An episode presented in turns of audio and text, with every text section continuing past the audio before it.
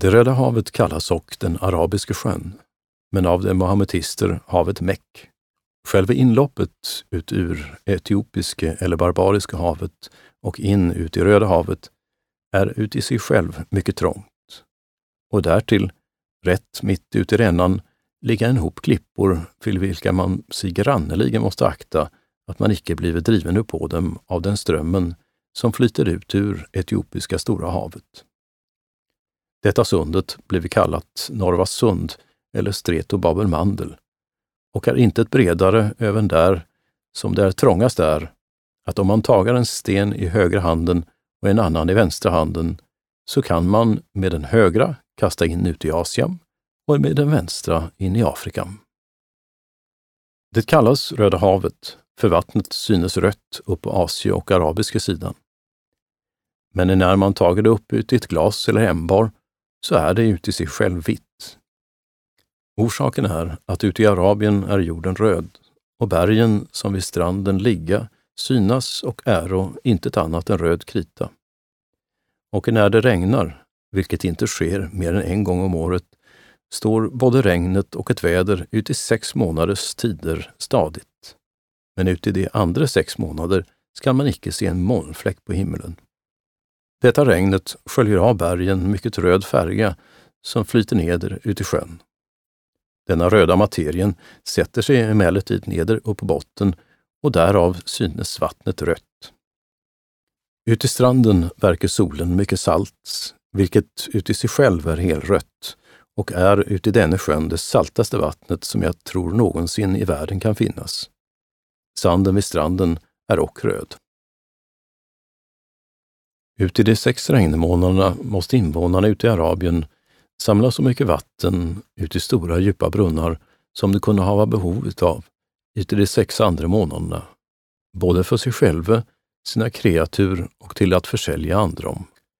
Men upp på etiopiska och i synnerhet egyptiska sidan är vattnet och saltet som verkas ute i stranden helt vitt, efter där aldrig regnar och heller någonsin haver regnat efter syndafloden utan landet blev fuktat av floden Nilo, vilket sker en gång om året.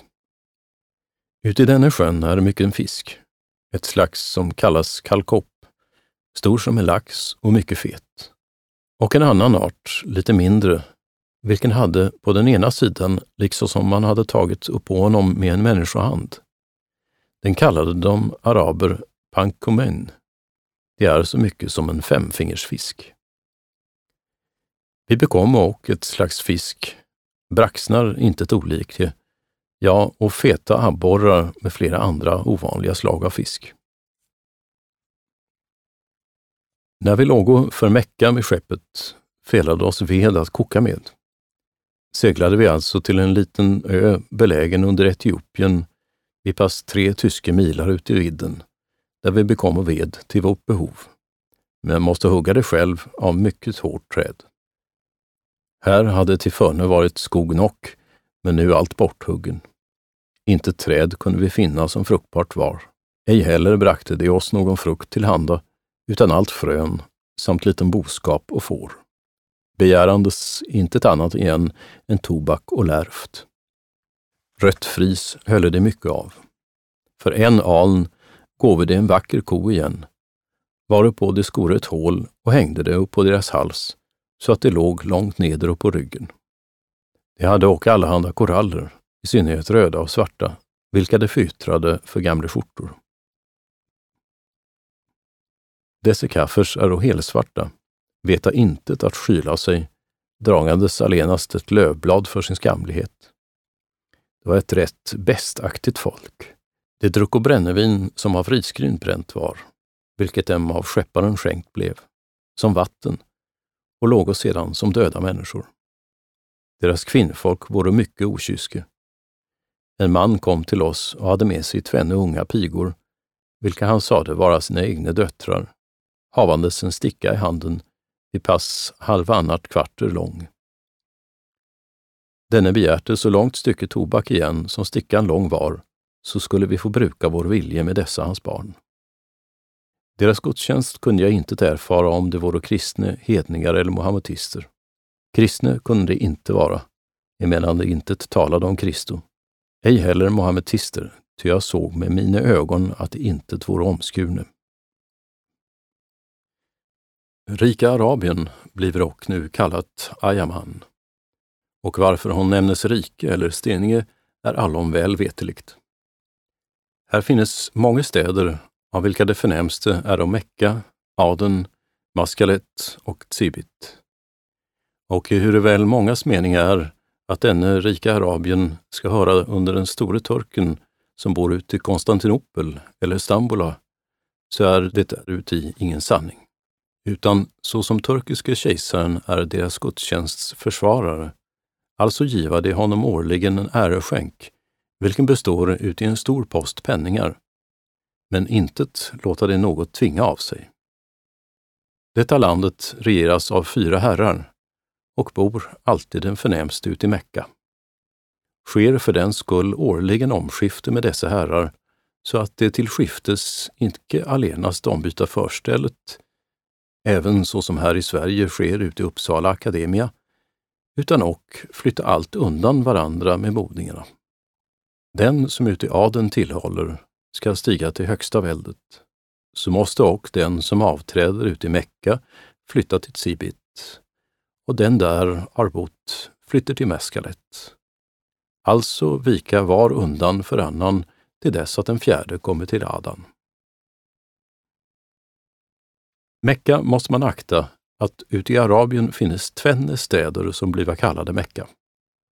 Detta ligger ute i rika Arabien, strax vid inloppet ut i Röda havet. Det andra kallas medinska Mecka Talnabi, vilket betyder så mycket som en profets stad, är belägen ute i steniga Arabien, till vilken ingen kristen eller jude på tolv mil när och komma, vid livs förspillande eller avfall, efter Mohammed där icke allenast är födder, utan och i en kyrka skall hänga i luften, sluten i en stålkista och av en magnet uppdragen, vilket nu intet finnes uti någon sanning. Ty den tiden, nämligen 1653, då jag där var, träffade jag en avfälling benämnd Johannes, födder uti Frankfurt am Main, vilken mig om Mohammeds svävande ut i luften sålunda berättade, nämligen att denne stålkistan haver hängt till förne uti en magnet. Men några år sedan är samma tempel av ett gruvligt åskslag eller tordön så sönderslaget blivit att både stålkistan och magneten är nedfallne, varigenom magneten icke allenast have mist sin kraft, utan också kistan blivit fördärvad.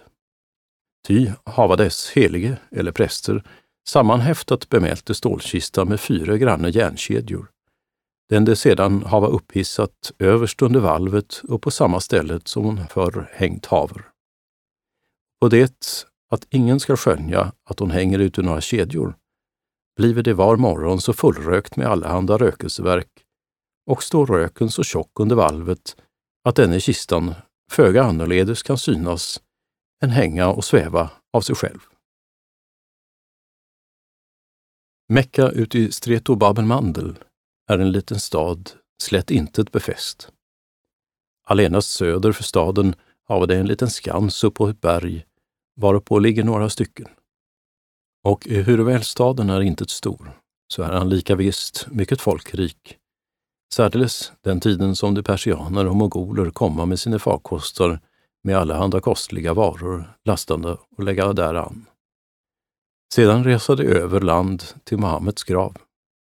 Då kan det myckna folket intet ut i staden hava rum, utan det sätta utanom upp sina pauluner. Och då syntes staden tre eller fyra gånger större än han är uti sig själv.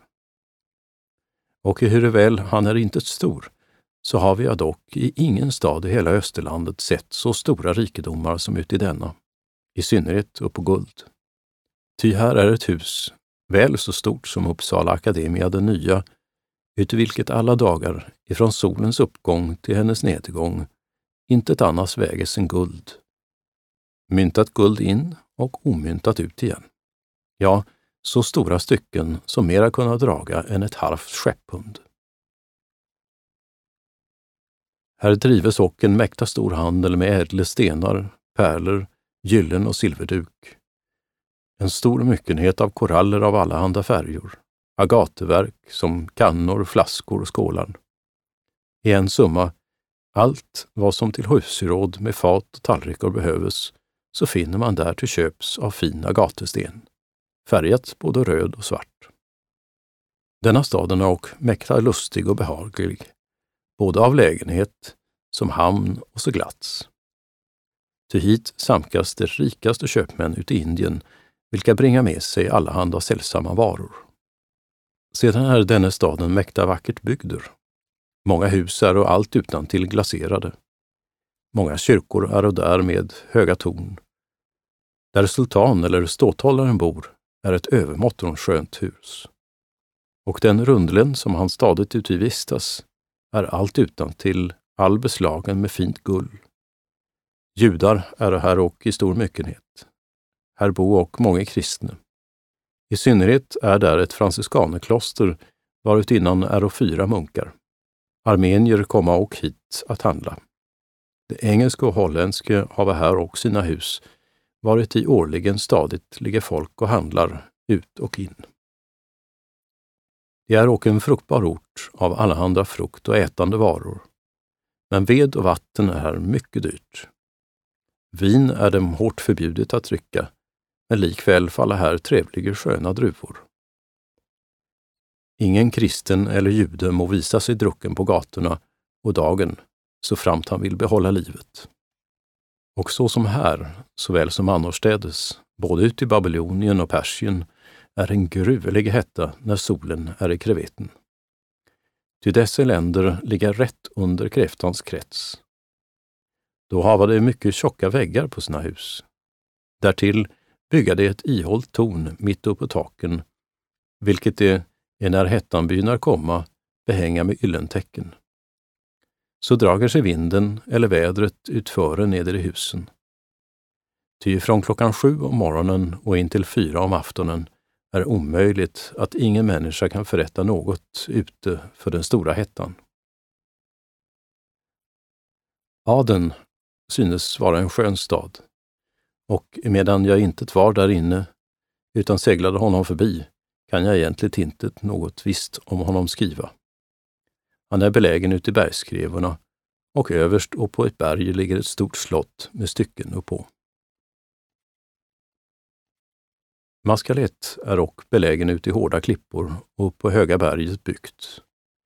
De portugiser hava uppbyggt denna staden, men sedan genom förräderi övergången till de araber, vilka ihjälslog och alla kristna som där inne voro, skonade ingen utan dem som ville låta omskära sig.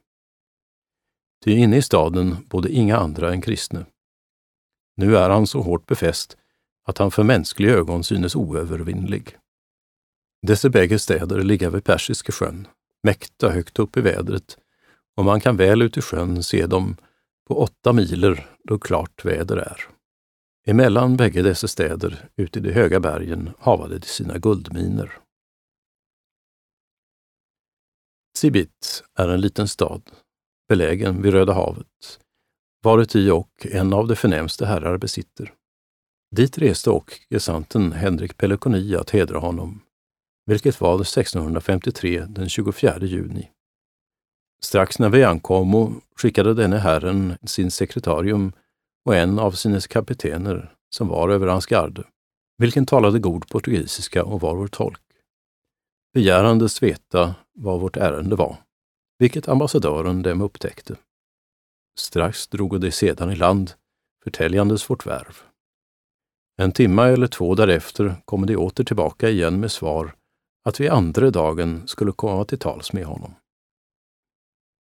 Dagen därefter, vid plats klockan nio förmiddagen, blev vi från skeppet med stort följe hämtade. Och då vi i land komme, blev vi alla var och en uppå på sköna utstofferade hästar satte, införde för sultanen herran, den ambassadören med honom talade en lång stund. Och när han bekom det som hos denne herren fordrades, så blev strax skänker färdiggjorda för honom, nämligen ett stort förgyllt kredens med ett slående urverk upp på locket, ett förgyllt handfat med vattenkanna, tvenne långa hagelbössor, tvenne mjöhundar, tvenne malmstycken, sexpundige, med tvenne stycken rött scharlaken samt gyllene och silverspitser. Och till Herrans broder ett stort urverk, ett stycke rött scharlakan med ett par pistoler. För det förnämsta av adelen några stycken färgat sammet, plysch och atlask med en hop japanska lackverk som allehanda krydderi. Enär han nu ovanbemälte gåvor haver mottaget blev skriftligen mellan sultan och gesanten stadgat och bekräftat att de holländare som hädare efter som tillförne skulle få bruka sin handel. Emellertid vi där förväntade komma till oss fyra katolska fäder, föranbärandes att det vore från Sankte Karinsberg eller berget Sinai, och hade nu en lång tid vandrat ut i arabiska och etiopiska länder, där omvänt många mahametister och hedningar till kristendomen, vilka gesanten mycket väl lät medfara, helst medan han och var själv katolsk, begärandes att dem måste efterlåtas att göra följe längre upp i landet. Ty Mecka Talnabi eller Medinam förbi resa fördristade sig intet. Ej heller kunde de finna något medfölje som gick igenom Sandsjön eller Arabiska öknen. Denna deras begäran efterlät gesanten och beställde ett särdeles rum för dem ute i skeppet där det skulle bliva i ro och obrydde. Några dagar därefter blev vi alla med prakt hämtade ifrån vårt härberge och till gäst budne ute i hans lusthus, vilket stod ute i en mäkta skön trädgård, varuti voro sköna källor, springande vatten, fiskedammar och andra sällsamma konststycken. Här vore och allehanda fruktbärande träd som fikon, amandel, persisk pomerans, lemoner, citroner, plommon etc. jämte en underlig art av druvor och allehanda rosor. Enär vi och åto kom där ett gruvligt stort tigerdjur gående, dock tamt, vilket tog upp smulor och ben som låg bakom oss. Tillfogades ingen människa någon skada. Ja, det åt eller tog intet mer än det ville giva. Strax måltiden var ändat red sekreteraren samt några av adeln med oss att besiktiga staden. Men upp på muren eller ut i sina befästningar ville de inte låta oss komma beledsagade oss alltså till ett stort gammalt hus, vilket det föreborde att Noak skulle ha varit uppbyggt. Strax där bredvid står en kyrka, vilken är runt omdragen med järngallror. Ute i portgången hänger ett stort stycke trä ute i en järnkedjo, vilken de sade vara ett stycke av Noe ark. De håller det för ett skönt efterdämme och ute i ett högt värde.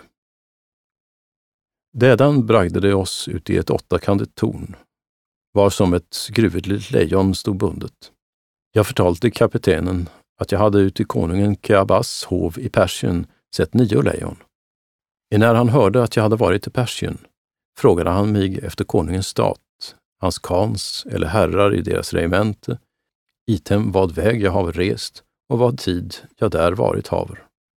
Och på vilket jag gav honom besked så mycket jag kunde och visste. Item jag förtälte honom om Bassas präktige stat ute i Bagdadet. Summa, jag gjorde honom nöje och på allt det han mig frågade. Det låter oss också i en brunn, över hundra famna djup, vilken det föreborde vara graven av patriarken Jakob. Vattnet som där blev uppvindat med läderänbar var så kallt att vi näppeligen kunde låta det komma till tänderna. Ett stycke därifrån stod en fyrkantig kyrka med platt tak varuti vore hundra pelare, allesamman av en sten huggna. Här vore och många fler gamla saker, vilket dit vore brakte långt före Kristi födelse. Några dagar därefter blev vi till avsked plägade med en måltid och en liten föräring till gesanten. Tog alltså vårt avsked från sultan och redo därmed till vårt härberge. Om aftonen förnommo vi av en armensk kristen att de persianske, arabiske och indianske köpmännen hava skrivit ett brev till Herren, varit innan det skulle ha förebrått honom att han oss, som vore otrogna Kristi hundar, tillstade stor vänskap och friheter, men de, som vore goda och trogna mahamutister, sökte fördärva. Andra dagen om morgonen kom sekreteraren med några av adeln och kapitänen och beledsagade oss en halv mil utom staden, varest en bark låg till lands, där vi inträdde med kapitänen. Och när vi kommit till ett litet slott benämnt Kadiar, gingo vi till lands och blev där plägade av kapitänen. Sedan gingo vi åter in ut i barken och kom om aftonen ombord till skeppet, varest strax blev skjutit samt kaptenen plägat och åter med en föräring begåvad. Här såg vi och Virok växa, med vilken hela store fälten är planterad. Han dryper av träden liksom kåda, vilket sker två gånger om året, både vår och sommartid. Om våren är han röd, men om sommaren vit. Myrran växer här och ut i överflöd. Det är ett litet träd, fem alnar högt, haver skarpa taggar som törne. När man skär upp barken så löper där saft ut som tunn kåda. Och när man smörjer döda lekamer därmed så skålar det inte gärna så snart förruttna. Och när man lägger bladen ut i en kista bland kläder så skall ingen mal eller annat odjur däruti trivas. Andra dagen därefter lyfte vi vårt anker och gingo så längs ut med arabiska sidan till att erfara om där var något ute i sjöstränderna som det ostindiska sammanlaget kunde vara nyttigt. Den 8 augusti kommer vi till en stor förnämlig stad benämnd Siden, vilken ligger upp på torra stranden ute i en skön vik. Där låter vi vårt ankar falla upp på tio famnars fin sandgrund. Staden synes mäkta stor. Orsaken är att husen står långt emellan varandra. De är alla uppbyggda av späcklera och utan överstrukna vit kalk. De har ett slott med fyra rundlar och är väl gott för ett anlopp, men kan inte stå emot ett kanonskott. Haver jämväl en mäkta hop med kyrkor. Så snart vi kommer på redden låter vi en fredsflagga flyga. Strax skickade oss landsherran en krigsbetjänt ombord med en farkost till att förnimma vad folk vi vore eller vad vårt ansökande var. Varupå våra svarade sig vara holländare, dit komne på en förtrogen vänskap att handla med dem, begärandes att de kunde vinna ett gunstigt samtal med honom. Han for i land igen och gav Herren vårt ärende till känna och kom åter tillbaks igen ombord med någon frukt, den han sålde för penningar. Därtill hade han med en sträng befallning av guvernören att vi strax skulle packa oss vår kos, eller han skulle hjälpa oss dädan, sägandes att vi illastinkande kristne inte vore värde att beträda sådant heligt land, i synnerhet så när Mahomets födelsestad. Vi försökte väl att bekomma för penningar något vatten, men kunde intet ske. Häruppå vi strax lyfte vårt ankar och förmente så att släppa över till Sakhem ute i Egypten. Men emedan strömmen satte oss så starkt ut i väster och vädret så knappt var, att vi med strömmen drevs allt djupare mer och mer in ut i Röda havet. Ty blev det för gott funnit att vi skulle hålla oss under arabiska landet till att se om vi kunde komma till någon plats var vi med maner kunde få vatten. De munkarna som vi med oss hade sade att det var ännu på en lång väg intet vatten att förmoda förrän vi vore 20 eller 30 mil förbi Medina Talnabi, vares Mohammed ligger begraven, vilket ligger ut i gränsen av steniga Arabien. Men jag menar att dessa katolska präster sade det för ingen annan orsak än att de sökte komma närmare till Sina i berg. Den 17 augusti kommer vi till en plats benämnd Jambogder, där vi låter vår ankar falla på halv sjätte famn röd sandgrund.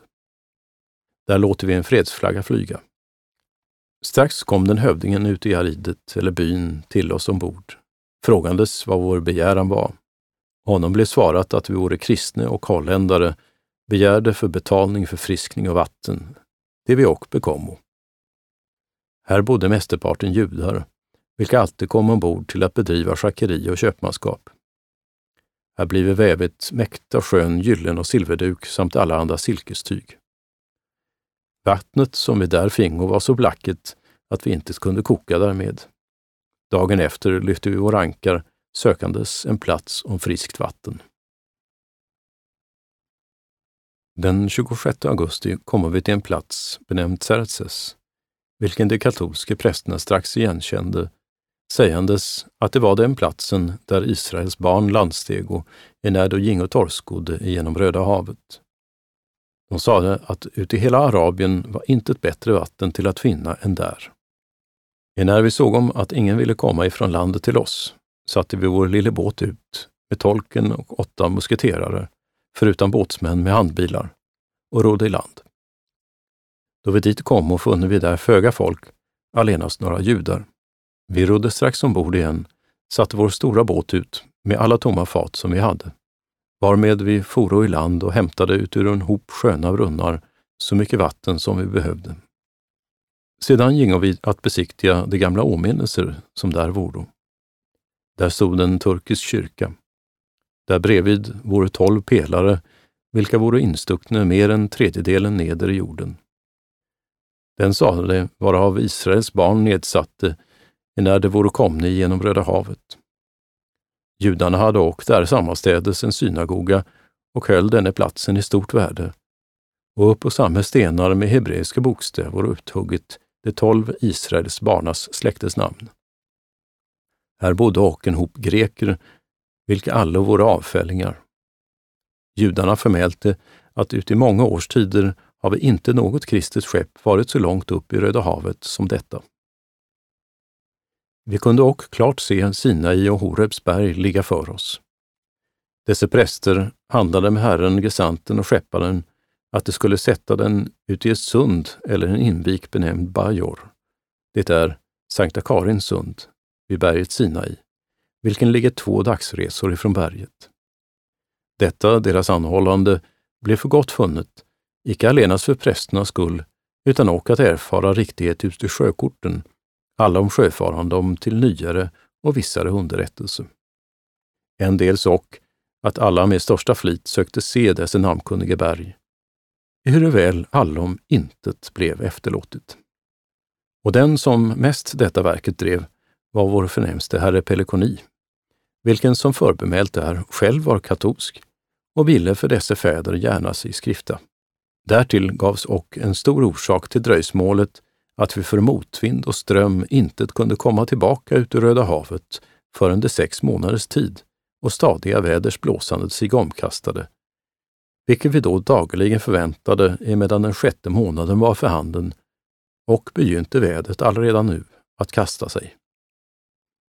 Sedan vi oss där väl uppfriskat hade och vatten till vår nödtorft hämtat, jämte efterhållet råd med överbetjänterna, lyfte vi vår ankar och kom den 30 augusti in ut i bemälte Bajo, Sankta Katarinas sund och inlopp.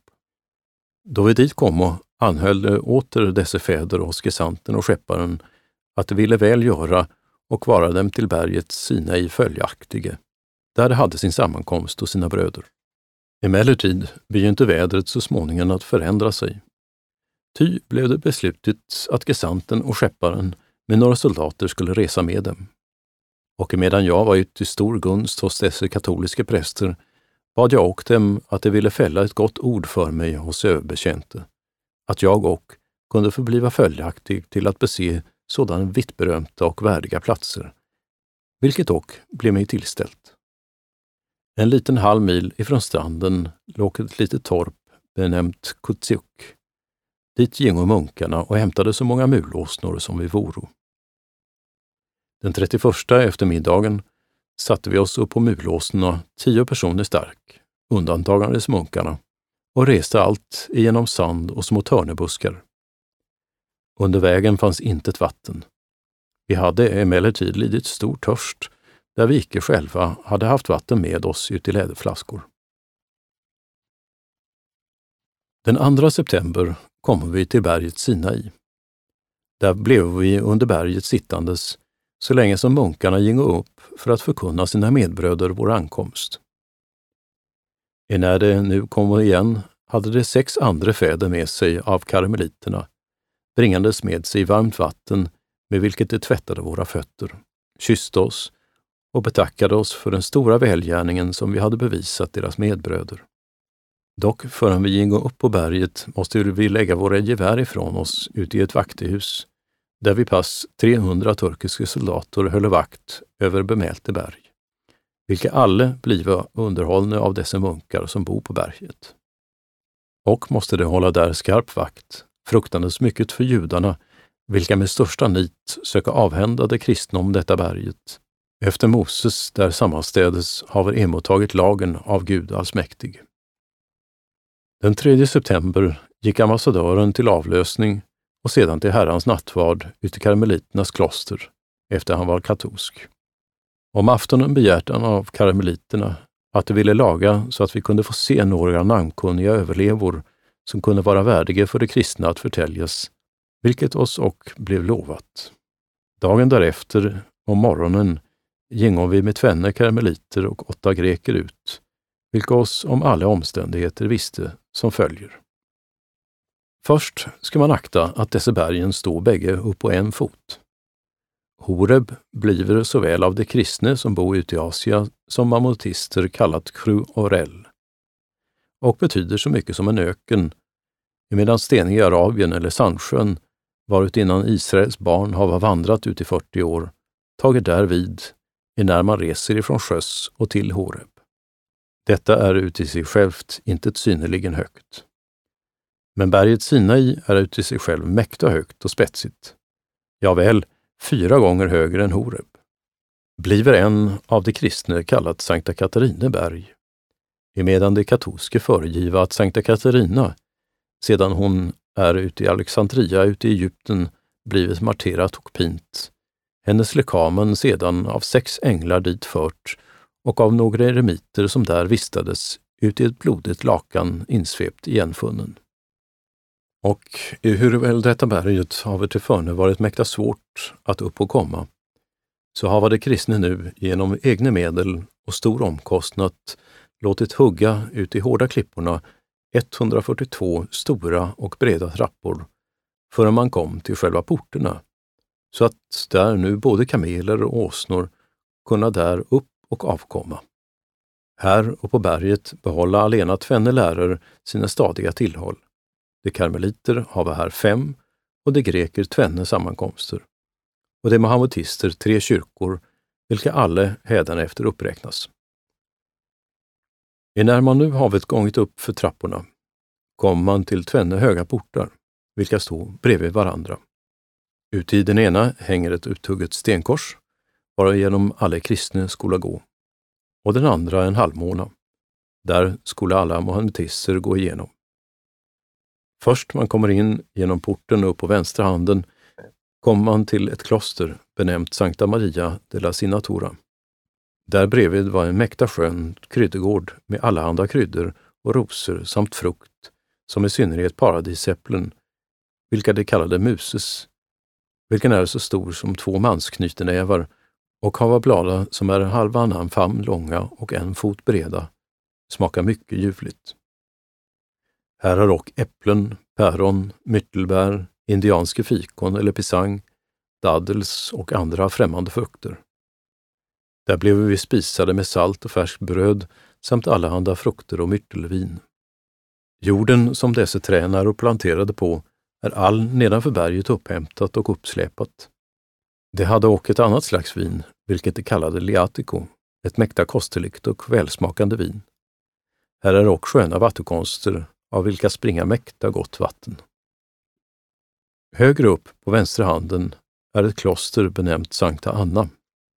Det är mäkta skönt kloster, ute vilket vi gäste. Där var en skön trädgård, vilken det sade vara planterat av evangelisten Johan. Dessa karameliter äta aldrig kött, utan allt kryddor, örter, rötter och frukt. Högre upp är ett kapell, vilket har ett trekantigt torn med några dammar omkring. Här visas ett hål varuti Elias skulle hava sig uppehållit när han flydde för Jezabel och där av ängeln spisat med vatten och bröd.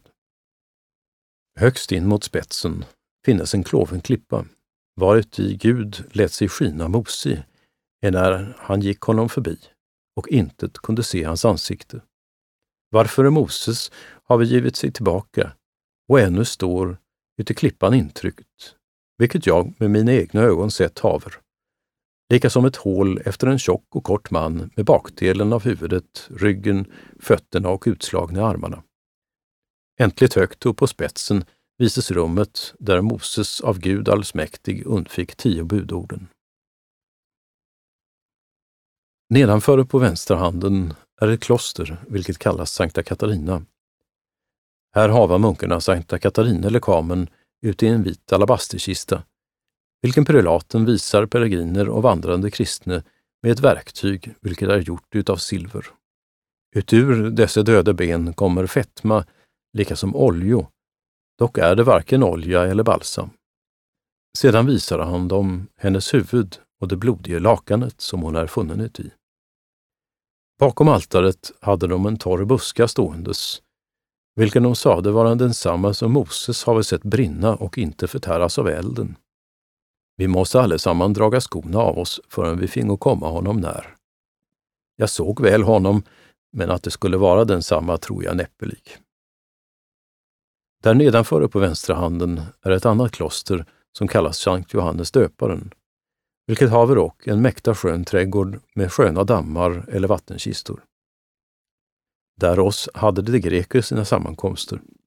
Det ena benämnt Kolossisi, vilka hålla sig intet så renligt som de katolske. Och är en stor åtskillnad med dem som ute gudstjänster som ute seder och mat, i det att de äta kött och fläsk. Där hos hava de några hus, vilka de kallar Basilopoli, efter det förebära att tvenne konungssöner skola där ligga begravne. Allra nederst därunder, dock inom porten, står fyra turkiska kyrkor. Den ena havade efterlåtit grekerna och pellegrinerna att göra sin gudstjänst uti. Den andra står allt tillykt. Där inne, sade de, skulle vara en grop eller ett hål ute i berget, varuti Moses skulle hava sig förhållit och fastat ute 40 dygn, sedan han have sönderslagit de förrige stentavlor och nu begärandes andra igen, till äventyrs att han nu inte torde kliva så högt upp som till förne. Men uti de andra tvenne behållade malmentister sin gudstjänst. Och deras präster, som där uppe på berget och nedanför berget ute i sina kyrkor bo, och på arabiska kallas en kyrka Mosea eller Meskita, det kallar sig Nantonos. Det är de heliga grifters bevarare, av vilka helgon dessa är de förnämste, Omer, Osman, Husen och Abu Peker dem mohammedisterna tillbedja. Mohammeds dotter, benämnt Fateme, hålla det och ut i stor ära. Uppe på Horeb är slätt intet utan några vakthus för arabiska soldater. När vi nu där ute i fyra dygn förlustat hade, tog vi ett avsked av fäderna, såväl katolske, romerske som grekiske, vilka oss med stort anhang följde neder utav berget som följer. Först blev litanian sjungen och sedan läste de välsignelse över oss. Medan de grekiska prästerna förnommo att vi skulle förresa kom deras prelat med hela sitt följe ut i karmeliterkastet där vi lågo och nödgade oss till måltid hos sig. Först blev en mässa hållen och sedan maten uppskaffat. Sedan vi hava ätit, åter en mässa hållen. Därpå både vid dem fara väl. Men de grekiska samt latinska prästerna följde oss av berget, allt sjungandes hela vägen. Alla vore de klädda ut i mässekläder bärandes somliga ljus i händerna, somliga kors, böcker och vigevatten. När vi nu med ett sådant sällskap vore komna neder av berget, funne vi där en hop mulåsner och vatten färdiga att beledsaga oss till skeppet. Vi tog vårt gevär igen och åter läste det välsignelse över oss och bestänkte oss med vigvatten. Därmed satte vi oss upp och drog vår färde. Tvenne av dessa munkar följde oss till vägs och under vägen visade oss många namnkunniga platser. Som i synnerhet en halv mil ifrån berget en hel ort där de sade att Arons barn, Nadab och Abio, är av eld förtärde. Dädan till ett annat ställe där de sade att Israels barn skulle hava upprest den gyllene kalven, vilken de hava anbidit. En mil därifrån stod en stor turkisk kyrka dit ingen kristen fick komma vid livsstraff. Där sammanstädes sade de att Moses skulle haft sitt käll eller Paulun när Gud talade med honom ut i en molnstod. Och ett annat turkskt tempel, vilket de kallade Besel. Där sade de att buskan skulle ha stått som Moses have sett brinna och inte förtäras. och sade munkarna att det skulle vara densamma buskan som de hade ute i sitt kloster. Dessa kyrkor bliva av de mohammetister uti i stor vördning hållne. Andra dagen därefter kommer vi till skeppet igen, där skeppsfolket hade fångat en sådan myckenhet av fisk att det intet förmådde att salta. Om natten därefter kom igenom en väst-sydvästre vind så mycket röd sand flygandes, så tjock och med så stor storm att ingen människa kunde bliva på överloppet, så att vi måste sluta alla våra luckor och över gretverken draga bäckad duk. När detta var överståndet, vilket varade ut i en timma, kunde vi inte se överloppet eller vattnet för sand. Av detta bekommer vi ett visst tecken att vinden var förändrat. Beslutet så att förfodra vår resa till Sarkoem, en stad belägen vid stranden ute i Röda havet och Egypten, dit vi ankommo den 25 september. När vi dit kommo blev vi starkt rannsakade om vi vore sjörövare. Vi köpte vatten av dem och lastade skeppet med den skönaste mumie eller döda människokroppar som kunde finnas. Vi köpte denna mumie av judarna. Oss blev inte efterlåtet att komma in ut i staden, utan judarna kom ut till oss. Många kristna besökte oss och, så som jag förnam, att där skulle vara en stor myckenhet av kristna och att de katolska skulle där inne tre kloster. Detta mumie hämtade ute i arabiska öknen eller sandsjön upp av sanden, vilken däruti har blivit förkvävd och av solens hetta sammantorkat som en stockfisk. De araber, armenier, medier och persianer brukar uti skrivande enahanda bokstäver. Därtill papper av bomull gjort, vilket är så slätt, lika som det vore övergånget med en snidesten. Ut istället för penna brukar de ett rör eller en vasspipa. Deras barn är när de begynner lära skriva, så gives dem ut istället för papper, penna och bläck ett litet tunt bräde vid passenalens längd och en liten säck eller påsa med grann sand, vilket strö mäkta tunt upp på brädet. Och så lära rita med fingren bokstäverna ut i sanden till dess de kunna göra dem helfärdiga. Sedan gives dem penna och bläck. Armeni, de tro att Kristus är sann Gud och människa födder, och så länge han vandrade här på jorden varit både Gud och människa. Men så snart han for till himla kvitterade han den mänskliga naturen och är nu alena sanner Gud och ingen människa. Detta landet är uti sig själv inte mycket stort. Vidden kan jag egentligen inte veta, emedan jag inte ett kringrest haver, utan alena samma vägen tillbaka som jag framkom. Ehuruväl detta landskapet är under konungen i Persien, så är lika väl alla invånarna ute i landet kristna. Här finnas ute i landet ingen annan gudstjänst, allenast några mahametister som vistas hos guvernören, vilken är dit satter av konungen ute i Persien och bor ute i Erevana. Detta är ett uppriktigt folk, i synnerhet de kristna som komma från Europa, älskade så som en av himlen kommen är. Allenast han bevisar att han icke är omskuren, måste för den skull utan någon blygsamhet visa sin skam. Största delen av inbyggarna är köp och handelsmän, vilka driva en stor handel med ädla stenar och allehanda kostliga saker ut i Indien hos den store Mogor till Tartarien och Persien, bringandes sina varor sedan in ute i Europa.